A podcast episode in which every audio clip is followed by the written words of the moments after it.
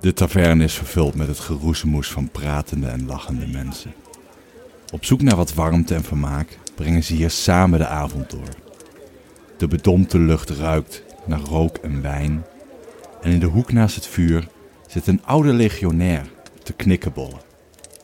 Voor hem staat een stoofpot van onbekende afkomst, langzaam koud te worden. Zijn beker wijn glipt bijna uit zijn handen als hij opgeschikt wordt door een tik op zijn schouder. Drie jonge mannen, van een jaar of zestien, staan met geïnteresseerde blikken om de legionair heen. Nukkig kijkt hij op. Wat moeten jullie? Kun je een oude man niet gewoon even met rust laten? Eh, sorry meneer. zegt de oudste van de drie jongens verschrikt. Ze doen alle drie een kleine stap achteruit, terwijl de jongste uitrekent in hoeveel stappen hij bij de uitgang zou kunnen zijn. We bedoelen het niet kwaad. We willen ons volgend voorjaar aanmelden bij het leger van de Republiek. Even lijkt het of hij niet verder durft te gaan. Dan vermant hij zich. Mijn vriend hier hoorde dat u erbij was toen Gaius Julius Caesar de Rubicon overstak. En we zouden graag horen hoe dat is gegaan. De oude man kijkt hen aan. Er twinkelt een lichtje in zijn ogen, dat meteen weer dooft. Met een grote teug drinkt hij zijn beker leeg. Jongen, Begint hij. dat is een lang en allerminst vrij verhaal. Dan schaapt hij zijn keel. De jongen begrijpt de hint en bestelt een karaf wijn. Oh, maar we hebben alle tijd. Hier, drink op onze kosten. We zouden het verhaal graag willen horen. Goed dan. Begint de oude legionair. Het was in het jaar 697 na de stichting van de stad. En trouwens, volgens de huidige jaartelling is dat het jaar 57 voor Christus. Mijn vader was legionair in het legio 13 Gemina. Hij was gestationeerd in de noordelijkste puntjes van Gallië, om daar de Balgee te bevechten bij de Scaldis. Dat is tegenwoordig de Schelde. Mijn vader heeft aan mijn moeder naar de slag bij de Sabis als slavin meegevoerd. En na mijn geboorte heeft hij besloten om haar niet te verkopen, maar haar zelf te houden. De jongens kijken elkaar met een blik die zegt: Gelukkig begint hij niet bij de stichting van de stad. De oude man ziet hun blik en hij herinnert zich de ongeduldigheid van de jeugd. Maar goed, Hervat hij zijn verhaal. zo kwam het dat ik als jongen van zeven bij mijn vader was toen de Senaat Caesar het bevel gaf zijn legioenen te ontbinden. Dat de legioenen en Caesar dat niet zagen zitten, is jullie vast wel bekend. Hij zet zijn beker weer aan zijn lippen en terwijl hij hem weer op tafel zet, kijkt hij de jongen met het karaf wijn veelzeggend aan. Snel schenkt de jongen zijn beker weer vol, waarna de legionair verder vertelt. Omdat Caesar vermoedde dat de Senaat een legion zou sturen om hem tegen te houden bij de Rubicon, stuurde hij de eenheid van mijn vader vooruit om te gaan bespieden. Mijn moeder leefde toen al niet meer en daarom ging ik met ze mee. Een droevige blik valt over het gelaat van de man als hij verder gaat. Mijn vader was op dat moment de centurion van de zesde centurie van de tiende cohors. Weer verdwijnt er een hele beker wijn in een teug in zijn keel en wordt het beker door de jongen weer bijgevuld. Hij had de discipline hoog in het vaandel staan en leidde zijn mannen met veel moed. Hij wist dat hij op ze kon vertrouwen in een gevecht en zij wisten dat hij een goede voorbeeld zou geven. Daarom is het zo tragisch wat er vervolgens gebeurde. De derde avond na ons vertrek uit het kamp was ik, moe van de dagmars, vroeg in onze tent gekropen. Toen ik halverwege de nacht wakker werd, zag ik dat mijn vader nog niet in de tent lag. Zijn bedrol zag er onbeslapen uit. Dus daarom besloot ik te gaan informeren bij de wachters. Zover ben ik echter nooit gekomen. Vlak bij onze tent struikelde ik en toen ik goed keek, zag ik dat mijn vader daar lag, met de dolk nog in zijn rug. De bewakers hebben het kamp nog uitgekampt en onderzocht, maar er was niemand te ontdekken. En toen drong het tot de legionairs door dat hij door een van hen moest zijn gedood. Bang voor mijn eigen leven heb ik me vanaf dat moment op de achtergrond gehouden. Maar voor een jochie van zeven is dat niet zo moeilijk. De volgende dag besloten de legionairs een van hen voor te dragen voor de rang van centurion.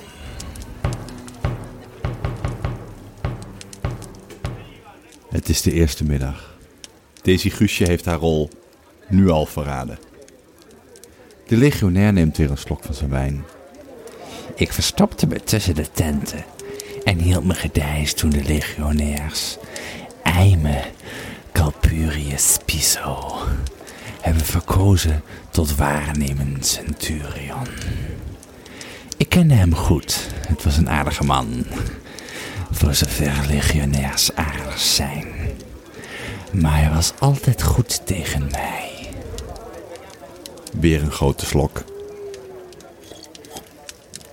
Hij ging meteen aan de slag om het kamp te organiseren.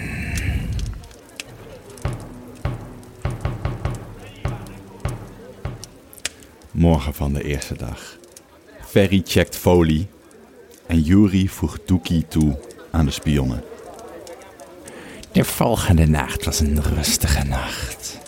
De legionairs waren in een goede bui, want ze hadden allemaal een extra hoeveelheid drank gekregen. Mijn vader zou dat nooit hebben toegestaan als ze op missie waren, maar het was goed voor het moraal. Hij pakt zijn beker en kijkt de jongens aan. Die zitten vol spanning te luisteren. Hoe heet je eigenlijk? Vraagt de oude man naar de jongens die zijn beker gevuld houden. Quintus Decimus, meneer. Nou, Quintus, zoals je wel kan begrijpen waren de legionairs niet zo gezellig de volgende morgen. Sommigen hadden echt te veel gedronken en werden wakker met een flinke kater. Maar goed, dat we nog niet bij de Rubicon waren aangekomen en in vriendschappelijke gebieden waren. Met een teug leegt hij zijn beker. Ja, die dag verliep minder mooi. De legionairs die gisteren nog gezellig tijd met elkaar doorbrachten, keken elkaar nu met een schuin oog aan. Het vertrouwen in elkaar was weg en de middag werd een van hen door de rest gedood.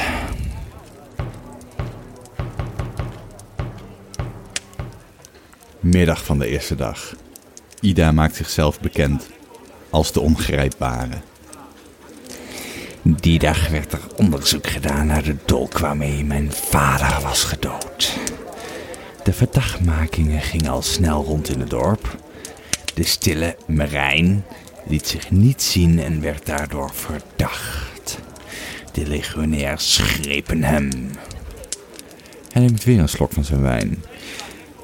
Het begon met een paar legionairs die hem probeerden te vinden. Steeds meer sloten zich aan bij de groep en op een gegeven moment was het hele kamp hem aan het zoeken. Gespeeld of echt, ze waren allemaal woedend en toen ze hem te pakken kregen, was er geen houden meer aan. Ze schopten en sloegen hem en toen de groep uit elkaar ging, lag Marijn in een pas bloed. Bont en blauw geslagen en met meerdere steekwonden. Ze zijn zijn tent gaan doorzoeken op zoek naar bewijs en helaas hebben ze niets gevonden. Hij bleek een trouwe legionair te zijn.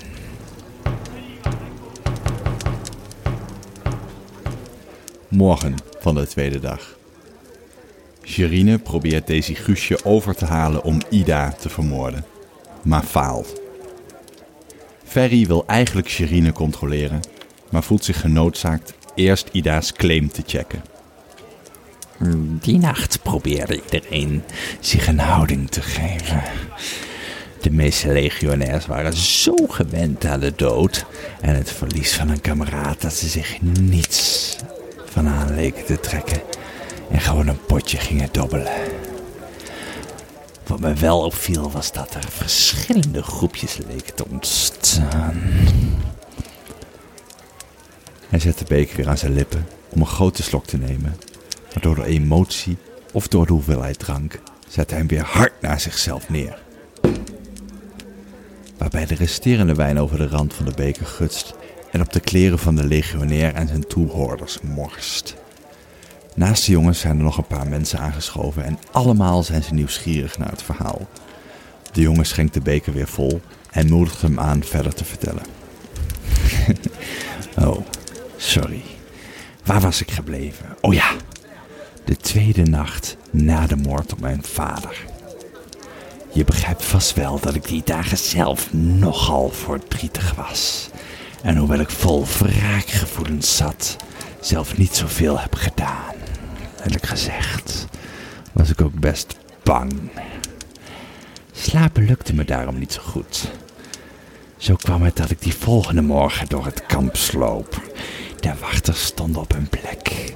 Al was het meteen duidelijk dat de discipline aan het verslappen was. Ik zag zelfs dat er wachters waren die zichzelf afmelden in plaats van wachten tot ze afgelost werden.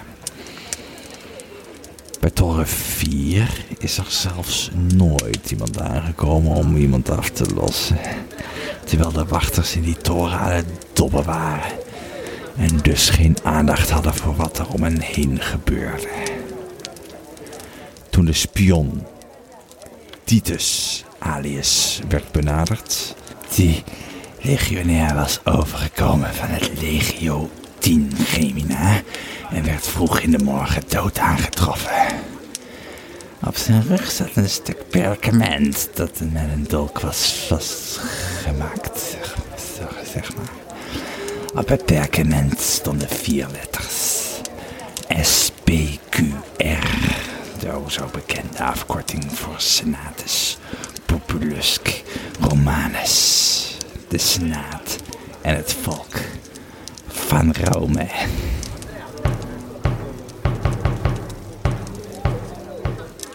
Middag van de tweede dag. Folie pleit voor zijn leven en Daisy Guusje selecteert Ida om te vermoorden.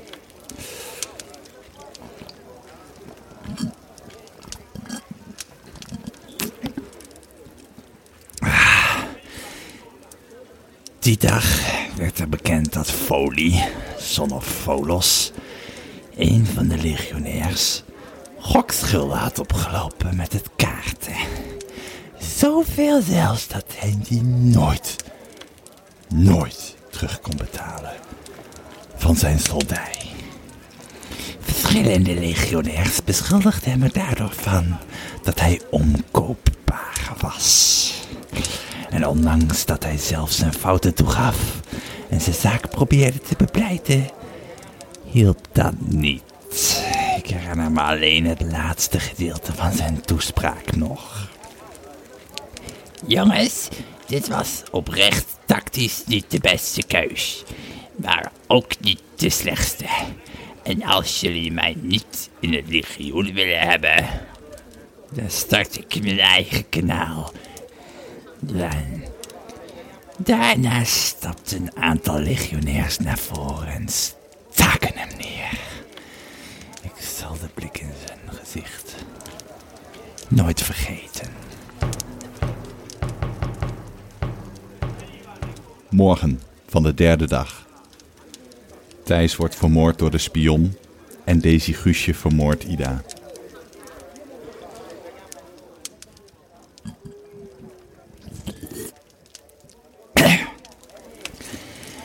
De derde morgen zouden we verder trekken richting Rome.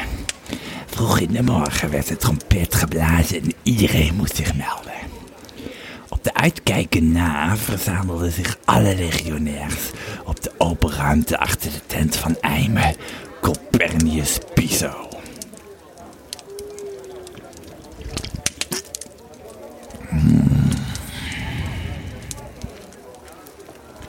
Maar niet iedereen kwam opdagen. Er waren twee legionairs vermist. Eerst was het vermoeden nog dat ze lovers waren en nog ergens in de tent zouden liggen. Maar de wens was de vader van de gedachte. Eerst vonden we Titus, Tullius, Tranquillus, Thijs, ook wel Triple T genoemd. Hij lag voor zijn tent, een dolk met het bekende papier nog vers in zijn rug. Bij het doorzoeken van zijn tent, in de hoop om aanwijzingen te vinden, vonden ze alleen een zeer mooi vervaardigde pijlenkoker. Met cherubijnen en bladgoud ingelegd en de pijlen die erin hadden gezeten waren weg. Cupido had zijn werk gedaan. Daarna zochten we wel door. Ik liep zelf achter de legionairs aan. Natuurlijk was ik ook wel nieuwsgierig, maar ik was ook wel bang. Toen we bij de volgende tent waren aangekomen, zag ik haar liggen. Ik keek tussen de benen van de legionairs door. De kleding van de legionairs was toen nog niet de lorica segmentata, maar nog een malian kolder en de leren flappen die jullie straks dragen. De legionair kijkt de jongen strak aan. Die werd toen dus nog niet gedragen, maar waar was ik? Duidelijk wat aangeschoten heeft hij even de tijd nodig. Oh, ja, de tweede moord. Dan vervolgt hij zijn verhaal. Goed, dus ik keek tussen de benen door en ik zag niemand liggen. Omdat ze op haar rug lag, kon ik duidelijk zien dat het een vrouw was. Nu waren er verschillende vrouwen in ons legioen en ik hoorde de legionairs praten. Het duurde even voor ik doorhad wat er gebeurd was. Ik hoorde woorden als keel, doorgesneden. En toen hoorde ik haar naam. Na wat er de dag en de avond hiervoor was gebeurd, was ik eigenlijk best verbaasd. Diana, ook wel Ida, was gedood. En ik was nog het meest verbaasd omdat ik haar altijd zich zag verplaatsen in de nacht. De spion kon haar nooit doden. Daar was ik van overtuigd. Ze leek wel haast ongrijpbaar.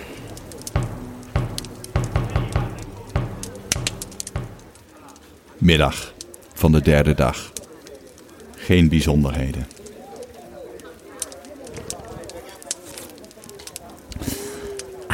En de dag die volgde was erin. Vol verwarring.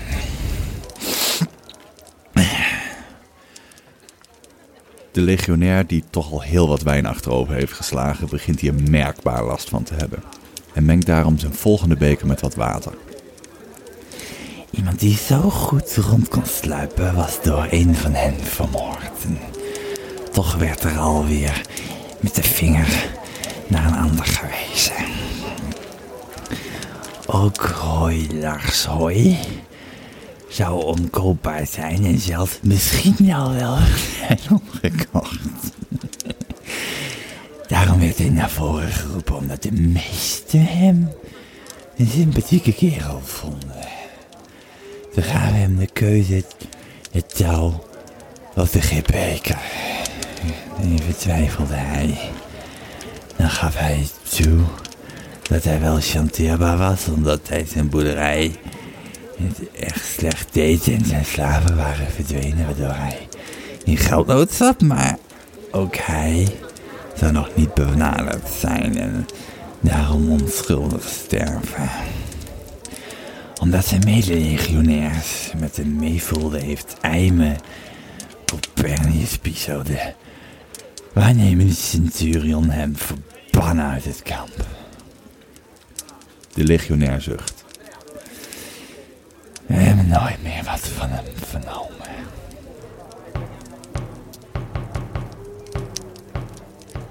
Morgen van de vierde dag. Ferry bekijkt Sherine en Yuri voegt Charlotte toe aan zijn complot. De volgende dag was rustig. Atalanta Federis is in die nacht in haar slaap gestorven. Een hele hoge koorts naar verluid. Aderlaten en het wijzen op hygiëne had niet genoeg geholpen om haar leven te redden.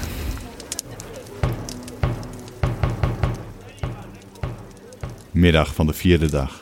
Charlotte heeft nog niet gedeeld dat ze onderdeel is van het Cupido-stel. En die dag trokken we verder tot ongeveer 200 mijl voor de Rubicon. Als we deze snelheid aan zouden houden, waren we binnen vier of vijf dagen bij de rivier aangekomen. Jullie moeten begrijpen dat dit voor ons een heel gevaarlijke missie was. Daarom pakten we 's onze spullen snel in en trokken we verder. Eenmaal had een plan bedacht, weet je.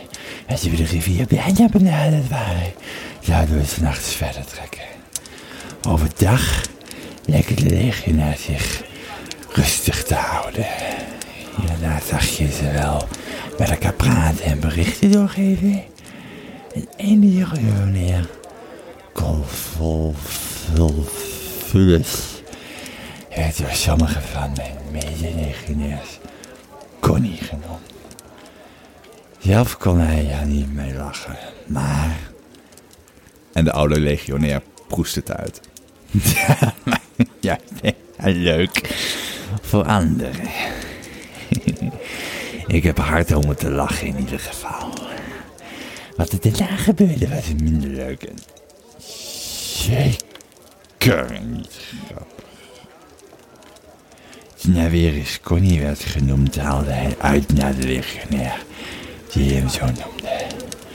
De discipline leek totaal verdwenen. Als mijn vader nog had geleefd, had ze allebei stokslagen. Maar de groep was niet meer hetzelfde als toen we waren toen we vertrokken. De legionair neemt een slok van de aangelengde wijn. Goed. Connie en de legionair raakten slaag. En liet ze allebei hun bepakking vallen. Er vormde zich een kring rond de legionairs, terwijl me probeerde in te grijpen. Het gevecht was ongelijk. Connie greep al heel snel de overhand. En net toen hij met een slag op de kaak van zijn tegenstander het gevecht wilde besluiten, werd hij zelf onderuit gehaald en viel hij op zijn bepakking. De bepakking scheurde open en viel het een en ander uit. Een van de dingen die eruit viel was een stuk perkament. En zoals jullie begrijpen is dat erg voor legionairs. Om, zich, om, om dat bij zich te hebben hoor. Maar een van de andere legionairs die uit de kunst van het lezen beheerste, las het document.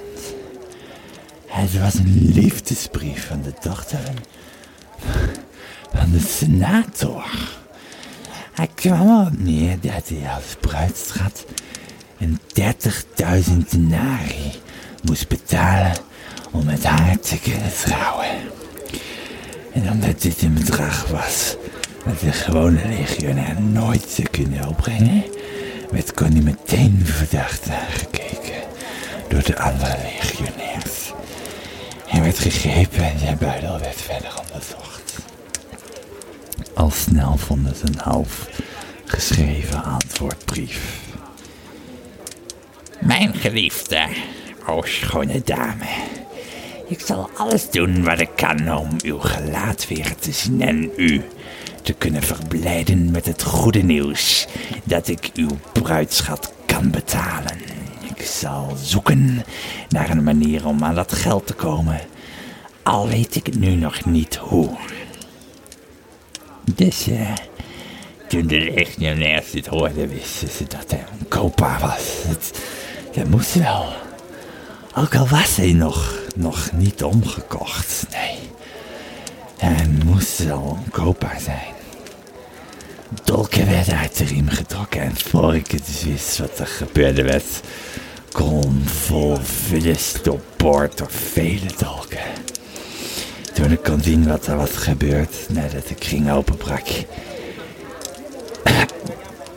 En de legionairs afstand namen van het lichaam, lag Campanulus dood op de grond.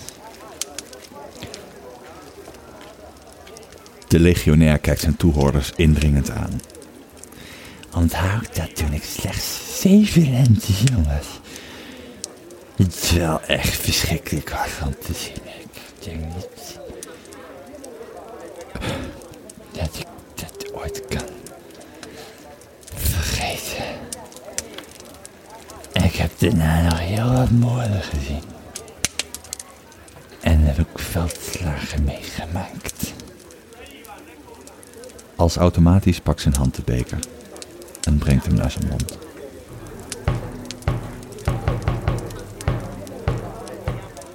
Morgen van de vijfde dag. De ziener ziet Charlotte en de spion koopt Sherine om.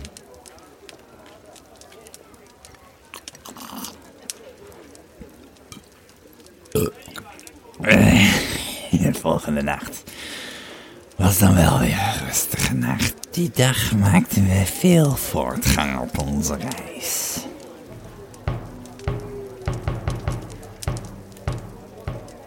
Middag van de vijfde dag.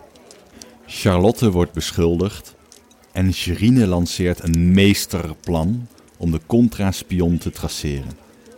Bij dit plan zullen Charlotte, Bas en zijzelf worden opgeofferd.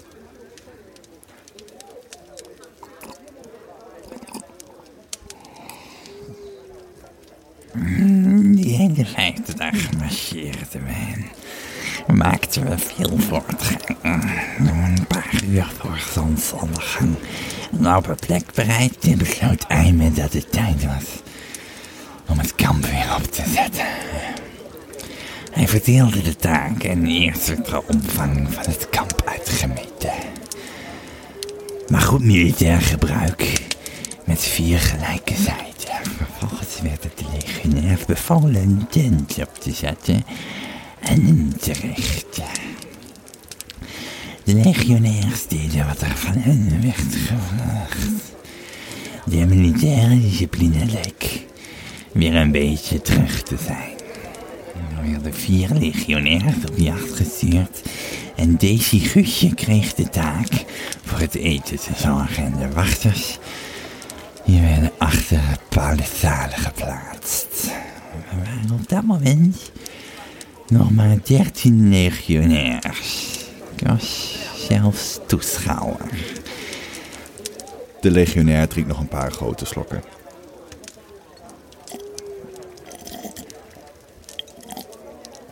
En dat was beslist niet makkelijk om aan eten te komen. Ik deed er alles. a-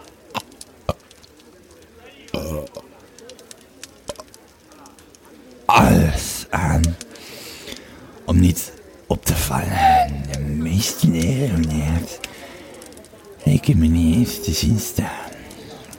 Mijn stemming werd ook wel met de dag grimmiger.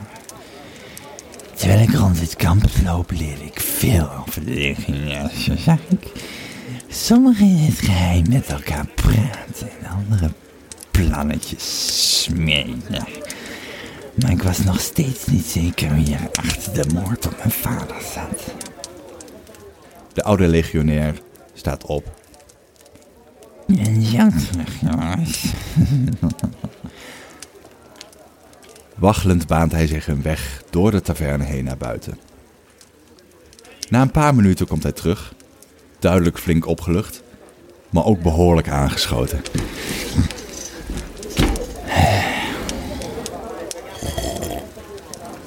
Ah, Oké, waar was ik? Toen de jagers terugkeren, we dat die avond konijn zouden eten. Konijn. En deze Guusje maakte een soofmot met wat wilde groenten en het konijn. Aangevuld met wat pap. Ja, pap. Na het eten ging iedereen meteen naar zijn tent en we maakten ons klaar voor de nacht.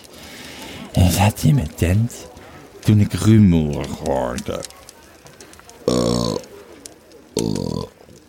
En nieuwsgierig ging ik kijken wat er aan de hand was.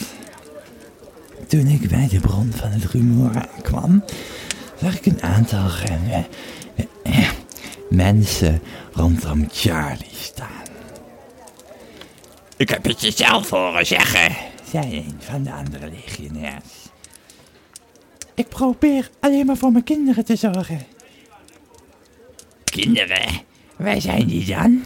En waar is de vader? Het bekvechten ging zo even door. Nog voor iemand kan reageren, flitste er een dolk. En nog één. Charlie keek verbijsterd naar de wond in haar buik. En in een wanhopige poging het bloeden te stoppen drukte haar hand op de wond. En weer flitste er een dolk. En blik in haar ogen veranderde van paniek in razernij. Ja, ik heb Caesar verraden. Maar alleen om mijn kinderen eten te kunnen geven. Is dat mijn dood waard? Iedereen die wat opkomende dagen draaide haar de rug toe. Ik zag, ik zag hoe ze ineens stortte en hoorde nog iets zeggen al. Was het moeilijk te verstaan.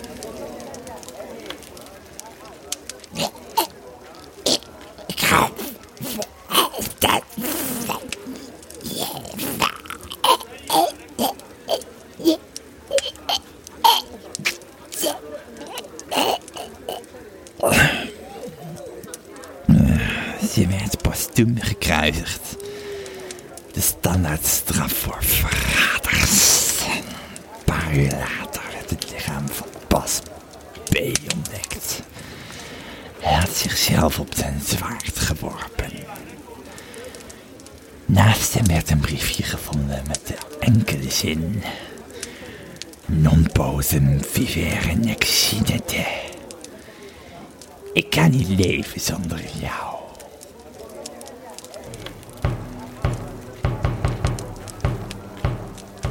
Morgen van de zesde dag. Stef B. wordt gedood omdat hij ervan wordt verdacht de ziener te zijn. Wouter wordt gezien door de ziener. Morgen werden de legionairs die niet op wacht stonden later wakker.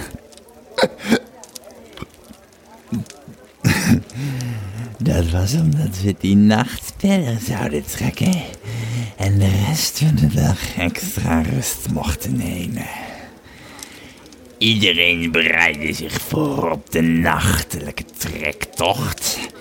En Eime Calpurnius Piso had bevel gegeven alleen het hoofdnoodzakelijke mee te nemen. Toen er een kreet werd gehoord. Het is begonnen. Doe wat we... De kreet verviel in een gorgelend en rochelend geluid. Ja, met tweeën kwam iedereen aangesneld om te zien wat er was gebeurd. Voor zijn tent vonden we Lamerius Francisco met een dolk in zijn rug.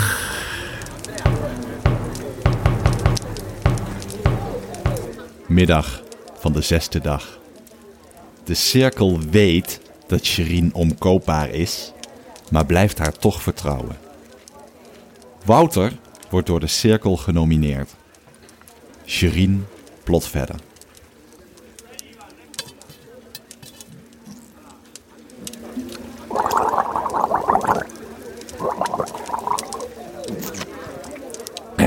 Waar was ik? Die dag probeerden de legionairs toch wat rust te krijgen door de dood van Lamerius Francisco en dat de laatste dagen allemaal gebeurd was. Leek dat heel moeilijk. Ik zag verschillende mensen berichten doorspelen aan elkaar. De legionair vult nu zelf zijn beker en drinkt hem in één teug helemaal leeg.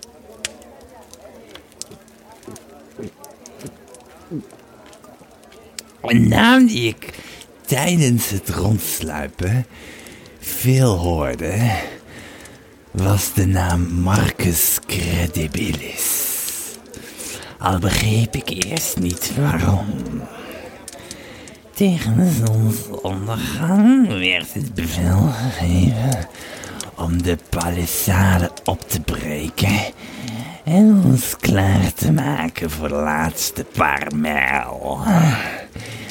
En eerst werd het eten rondgedeeld en we aten die dag heel goed. Toen we de tenten gingen afbreken, brak er een gevecht uit. En tegen de tijd dat ik aankwam was alles al lang achter de rug. Marcus Credibilis lag dood op de grond. Tijdens het afbreken van zijn tent waren er documenten opgedoken dat zijn wapenhandel al jaren verlies leed en hij diep in de schulden. Als de spion dit ontdekt had, zou hij hem kunnen manipuleren en hem overhalen om de sernaat te dienen.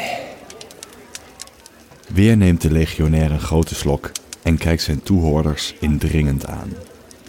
Dit was nog niets vergeleken met wat er de volgende ochtend gebeurde.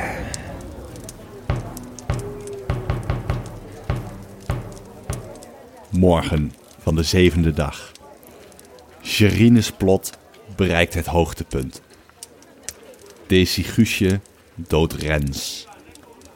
De contraspion wordt ook gedood. Die morgen was een zeer belangrijke morgen. Was donker die nacht. Donker op een manier dat je het fysiek kan voelen. Kan dat? Ja, kan dat. Alsof het een gewicht had, eigenlijk. Alsof er iets duisters op je rug hangt. Dat alles wat je doet tegenwerkt. Denk dat ik niet de enige was die dat voelde. Of Eime het ook voelde, weet ik natuurlijk niet. Maar ik er niet gerust op dat we ongezien en veilig de Rubicon zouden bereiken. Hij verbood het aansteken van fakkels. En leidde ons van de weg af. Langzaam maar zeker baanden we ons een weg door de velden en bossen waarmee het landschap was bedekt. Nog een slok. Deze keer ging de halve inhoud over zijn tuniek. Geschrokken mompelde hij een vloek. Fetes cuomodo sanius singlepsio tantisa tesefisa. Sorry, waar was ik? Ze liepen in een lange rij en ik volgde op enige afstand, maar ik denk niet dat iemand nog enig besef had dat ik bestond. Doordat ik wat afstand hield, kon ik alleen de laatste legionair zien lopen. kon alleen niet zien wie het was. Wel zag ik dat er steeds gewisseld werd. Na uur zou het hebben gelopen. Zag ik dat de achterste legionair een dolk tevoorschijn haalde. Ik versnelde mijn pas. Om te zien welke legionair dat was. En in de zware, koude lucht hoorde ik de legionair fluisteren. Quid ergo digimus ad deum mortis. Op dat moment pakte hij. Of, of, was het een zij? Dat kon ik niet goed zien. Diegene pakte de legionair voor zich vast. En zag ik de hand met de dolk een horizontale beweging maken. Waarop de voorste van de twee legionairs in elkaar zakte. Non hodi, klonk het weer gefluisterd. Non hodi. De dolk werd opgeborgen en ik zag de legionair een paar passen sneller doen om aan te sluiten. Weer zet de legionair de beker tegen zijn mond en met een ad fundum giet hij de hele inhoud achterover. Goed. vervolgt hij zijn verhaal. Toen ik bij de legionair was aangekomen, zag ik dat het Caligenia was. De trouwe legionair was op brute wijze vermoord. Ik begreep alleen niet waarom. Vanuit mijn ooghoek zag ik de legionairs weer van positie wisselen en gewoon verder lopen. Ik twijfelde wel even wat ik moest doen, maar was niet veel dat ik kon doen voor Caligenia. Ik ben toen zo snel als ik kon weer achter de legionairs aangelopen, maar ik was ze kwijt. Ik ben gaan zoeken in de hoop ze weer te vinden. Na een uur dacht ik dat ik ze weer hoorde, maar dat, dat bleek een groep jagers te zijn. Ik, ik heb ze maar gemeden en ik ben gewoon verder gaan zoeken. Het was echt tegen de morgen dat ik de rivier hoorde. De- dat ik de legionairs ook weer zag. Het waren er nog maar negen. Negen nog maar. Ze volgden de rivier stroomopwaarts op zoek naar een doorwaadbare plaats om over te steken. Niemand liek Caligula te missen. Eime leidde ons diep een bos in. En toen we een open plaats bereikten, liet hij ons ons kamp voor de dag opzetten. De tenten en de palissade hadden we nog niet meegenomen. Dus een provisorisch kamp was snel gemaakt. Een aantal legionairs liep verder door het bos om gehoor te geven aan de roep van de natuur. Omdat ik geen aandacht op me had in de resten had ik Eime nog niets verteld over wat ik had gezien. Nu de meeste legionairs in de bossen hun darmen leegden, zag ik mijn kans schoon om Eime eens te spreken. Ik sprak hem aan en deed verslag van wat ik had gezien. Hij keek bezorgd en zei dat me ik goed aan had gedaan. Oh, eh,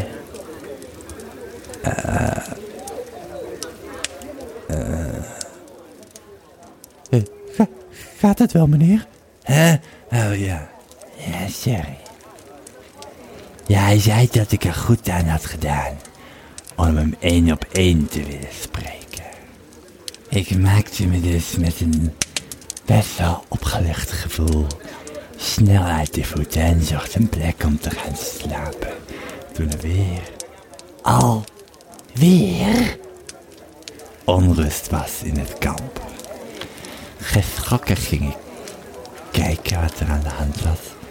En ik zag Ferry uit de bosjes komen. Wankelend. En, en eerst zag ik niet wat er aan de hand was, maar toen hij in elkaar zakte en voorover viel, zag ik een dolk in zijn rug. In zijn hand had hij een document.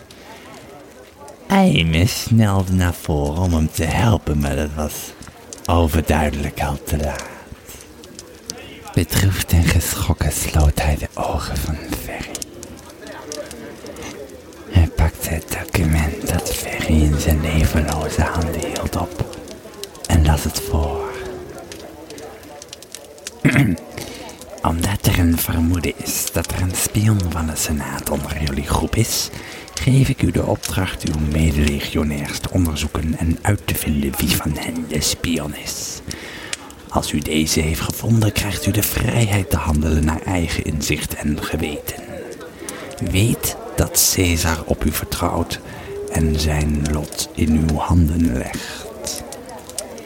Was getekend Domus Magnus Primus Pilus. Ferry, de contraspion, was brutaal vermoord.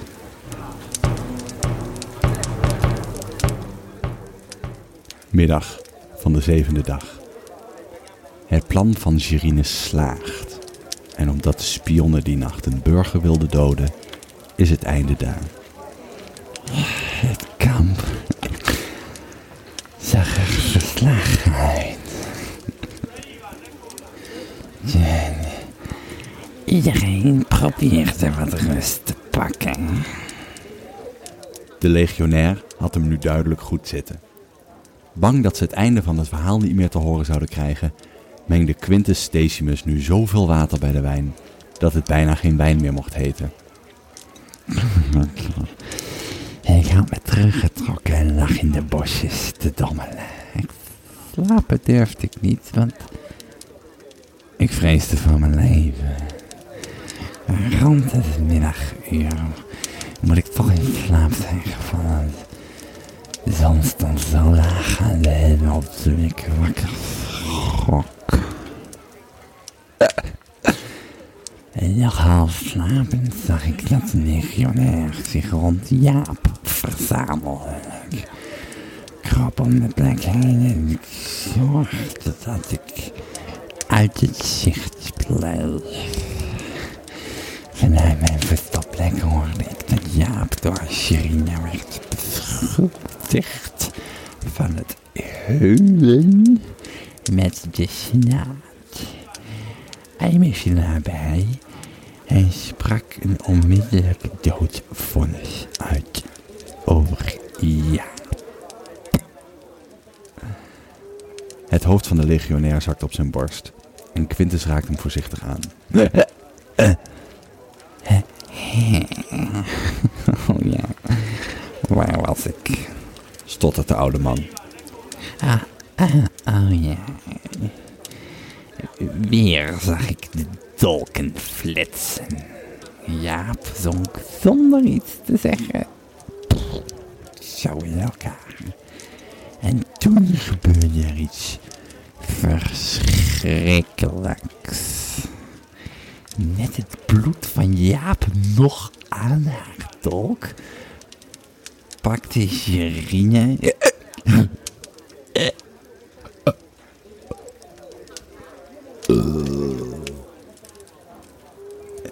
het haar van deze Guusje vast. En in een beweging haalde ze haar dolk langs haar keel. Je hebt lang genoeg geleefd om mijn doelen te bereiken.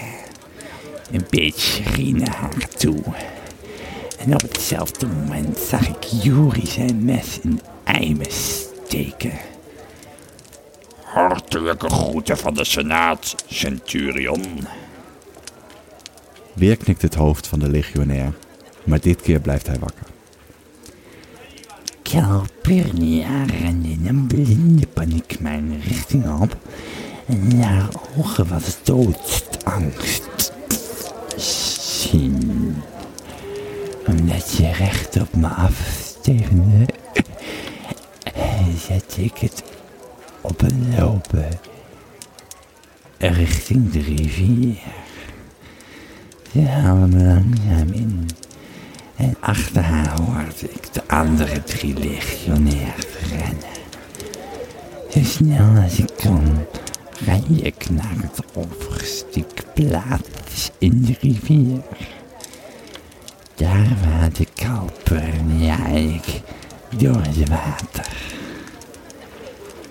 Zij was als eerste aan de overkant en wierp een blik op onze achtervolgers.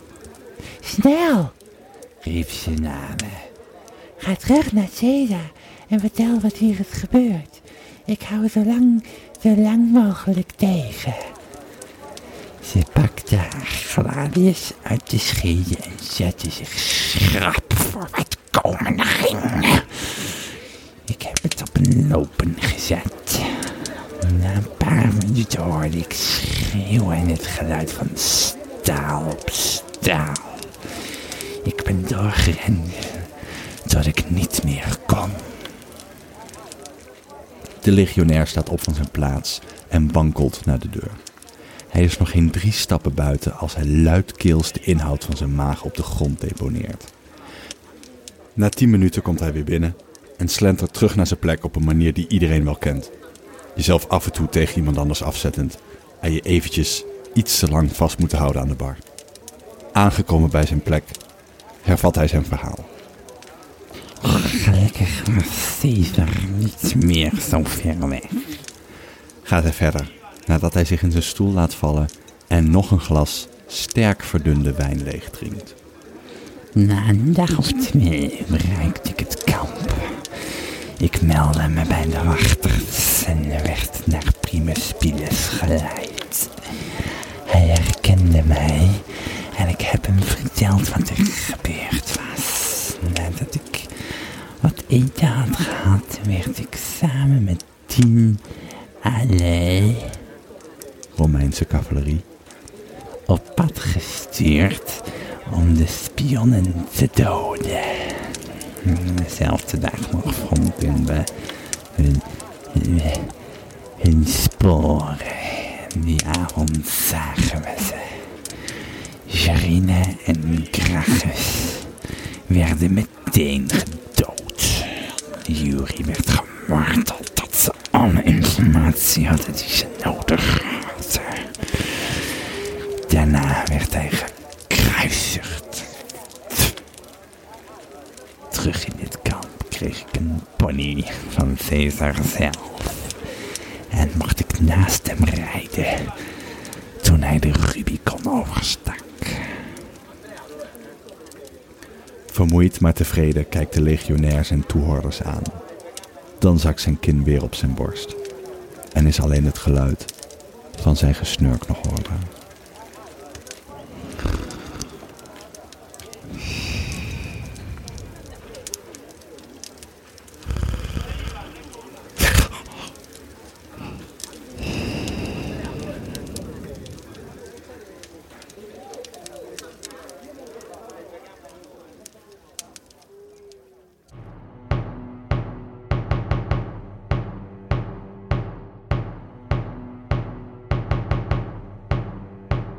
Tot zover het verhaal van het derde Weerwolvenspel, gespeeld op de Slack van Met Nerds om tafel. Dank aan de verteller, de Whisky Nerd, voor het schrijven van dit verhaal en voor het vakkundig voorzitten van alle potjes Weerwolven tot nu toe. Mijn naam is Randal Pelen en mij hoor je in de meeste afleveringen van Met Nerds om tafel en zeker in de komende napraatsessie. Hou onze Met Nerds om tafel community podcast goed in de gaten voor aankondigingen van nieuwe spellen. En wil je zelf graag een keer meespelen? Meld je dan op onze Slack. Je vindt onze Slack via metnerdsomtafel.nl. En voor nu, bedankt voor het luisteren en tot de volgende keer.